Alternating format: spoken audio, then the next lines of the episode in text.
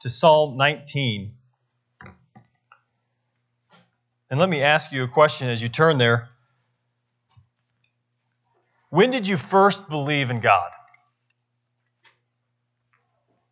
What happened at your conversion when you, for the first time, confessed Jesus is Lord and you believed in your heart that God raised him from the dead? When were your eyes opened to your sin and you had that realization, I need a Savior? This is what I believe Psalm 19 is talking about. King David, the ideal Israelite, is writing to him for God's people so that they might sing of how God has revealed himself to them. This is a psalm that recognizes God's self revelation of, of himself to his people. And we are called to believe. Before we do that, let's begin with prayer.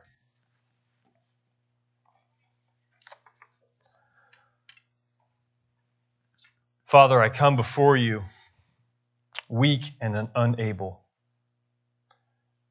By your Spirit, may you bless your people through the reading and the preaching of your word.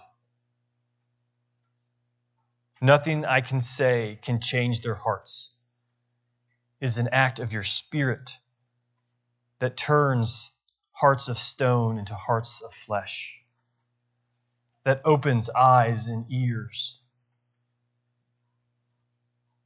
Lord, we ask for you to work supernaturally among us this morning. Lord, we ask you to protect Sydney Wickens as she's in the hospital. We pray for Kim and Matt for those caring for her.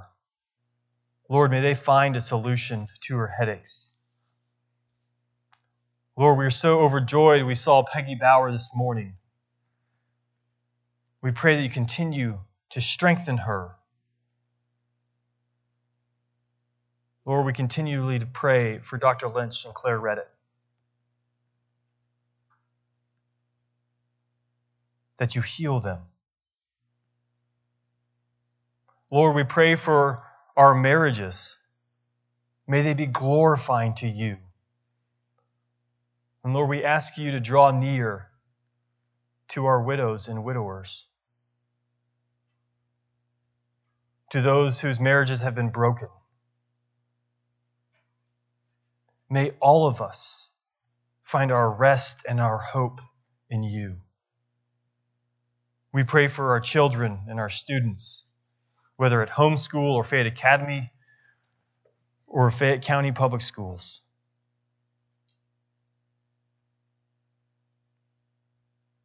Lord, you said, let the little children come because you honored and loved them. May everyone who teaches or disciples or even disciplines love these children as they are image bearers of you. Lord, we pray for the churches in our community. May they stand fast for the gospel. May they proclaim Jesus as our only Savior. We pray for our sister church, Trinity Church in Collierville, and the work that you are doing in planting her. We lift up Hunter. May you use him as an instrument for the expansion of the kingdom of God. Lord, we pray for the upcoming elections. We pray for those that are already serving in office. Lord, you have appointed them. Lord, may they represent you well by seeking justice and mercy, by loving their neighbor as themselves.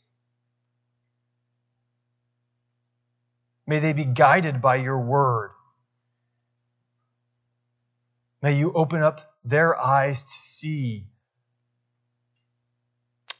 the meek and the lowly. Lord, we lift up Alan and Anne Cochet as they serve in France. May we be, as a church that supports them, be a church that not only supports them financially, but through prayer and encouragement.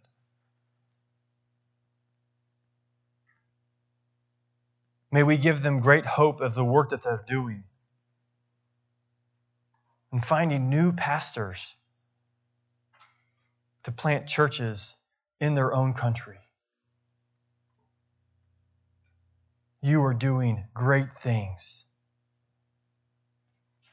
And Lord, may we pray as you taught us to pray. Our Father in heaven, hallowed be your name. Your kingdom come, your will be done on earth as it is in heaven.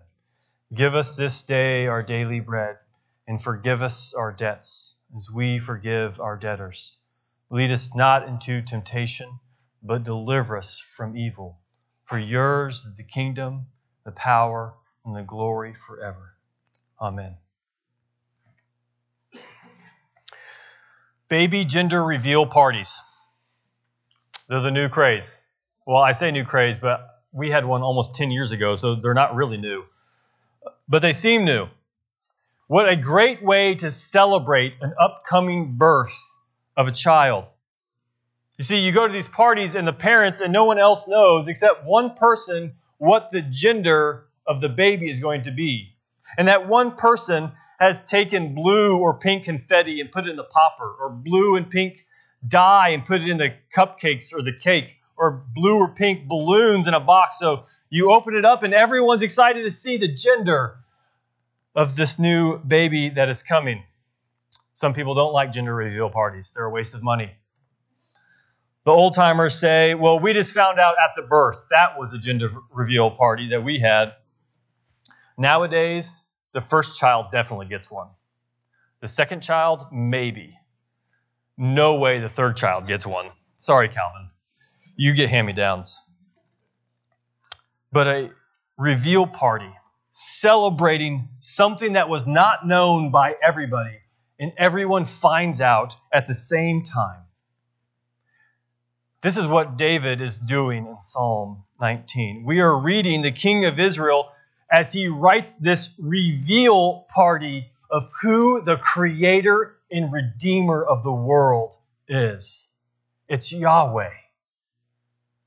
And I want us to look at this text and I want us to see three things. And I think they're nicely structured in this text by itself.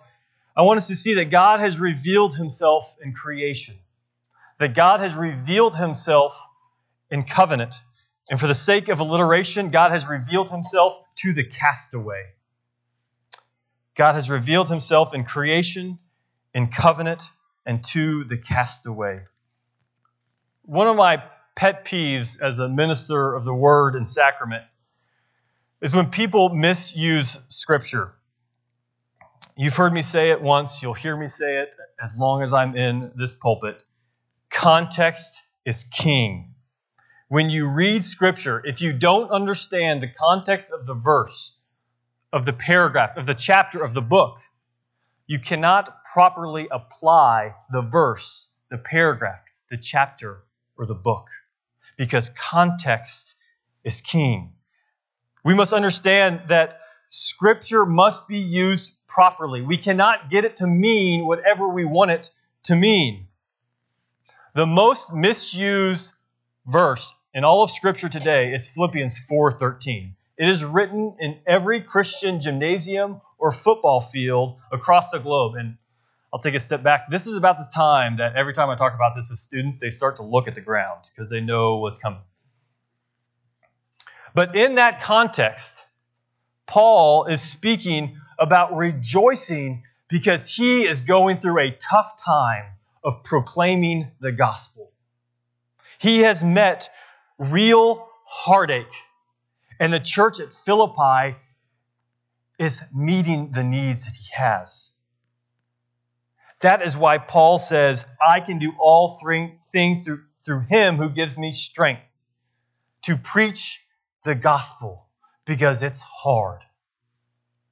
And as we read that, we can say, as Christians, Christ does give us strength to preach the gospel in all circumstances. And as the church, we can say, like Philippi, we can encourage and strengthen those who preach the gospel.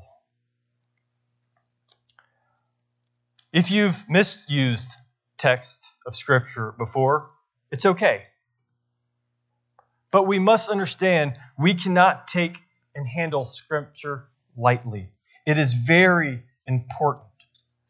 We are unable to make it mean or say whatever we want. It must be true to the context it was written. Now, if you're on social media, and I'm speaking to everyone over 20, because the first thing I learned when I moved here is that if you're on Facebook, you're old. So, no teenagers, I'm sorry, your social media doesn't do this. But if you're on Facebook or Instagram or social media of the sort, you have seen the picture of the sunset or of the moon coming through the clouds or of the mountain range or of the cotton fields. And you have seen the caption, The heavens declare the glory of God, and the sky above proclaim its handiwork. Maybe you've posted that before. Great job. You are using that text in context because the heavens do declare the glory of God. The skies do show us the handiwork of our Creator. This is how we properly use Scripture. This is how God has revealed Himself. And look at the personification that this creation, that the, the creation takes in speaking of this Creator. The heavens declare, the skies proclaim, the days pour out speech. They have voices, they use words. The heavens metaphorically are proclaiming the majesty, deity, and glory of the God that created them by the word of his power. That is why Paul can say in Romans 1 we know that it is plain that God has revealed himself, that he has shown his attributes, namely his eternal power and his divine nature. In creation, God supernaturally worked by the power of his word and is telling everyone about himself. Everyone has heard it. There is no speech, there is no word that everyone has not heard. As sure as the sun comes up in the east, makes its course, sets in the west, as sure as we feel its heat, God has declared to us his glory. He has revealed himself to all humanity in all of time. What these verses describe is what systematic theologians call general revelation. God has revealed himself in a general way to his entire creation. He has made himself known to the ends of the earth. But what we also see is that general revelation isn't enough. That God's creation does not speak of God as Redeemer. But we're thankful because David is not done with his psalm. Because we see God has revealed himself in creation, and God has revealed himself also in covenant. And that's where we come to in verses 7 through 10. We see that God has revealed himself in a special way to his covenant people. Through covenant, God has bound himself to his people, unlike the peoples of all the earth. If you want to see a good example of that, read Genesis 15. And last year, as I walked with our students through the book of Exodus, what I love about the scripture is that it takes this general revelation and it shows God uses it in a special way to reveal himself to his people. Think about Jesus and his miracles. Jesus used the works of creation to reveal his true identity as God. And yet, here in, Ex- well, in Exodus 19, God is meeting with his people on Mount Sinai, and he has brought them out of Egypt. And as he's preparing to bind himself to them through a covenant, I don't want you to turn there. I want you to just imagine this happening. Imagine if God did this before you. This is Exodus 16, 19, 16 through 20.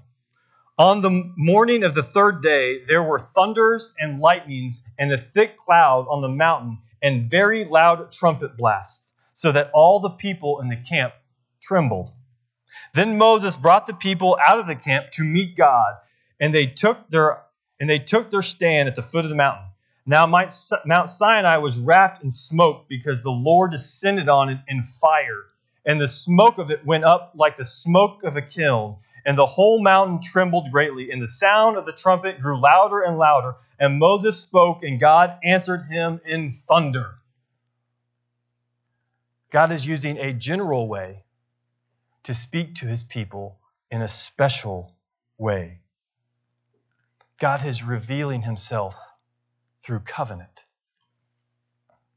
And this is where David says the book of the covenant, the law, the Torah, is perfect.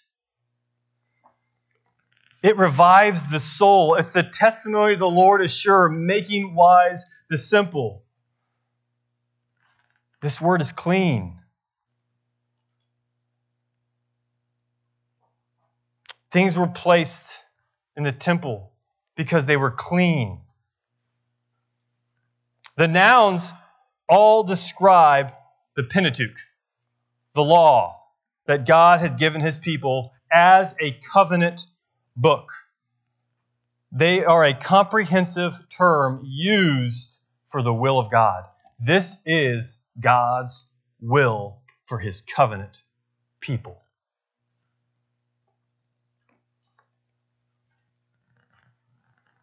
And David tells us how to apply this truth of God's covenant word that he's given in verse 10. More to be desired than gold, even much fine gold, sweeter also than honey and drippings of the honeycomb. God's word should be more valuable to us as his covenant document to his people than all the money in the world because it is how God reveals himself to his people as their covenant God who loves them and is faithful to them. Both Old and New Testament, God has provided a means by which they can know their God who has saved them. Without this, there is no knowledge of God's redemption. Without this, there is no knowledge of the good news of Jesus Christ. Without this, there is no hope for salvation. Because this tells us the story of our covenant God. And this is special revelation. His covenant document for his people should be more valuable to us than anything else because in this we find Jesus.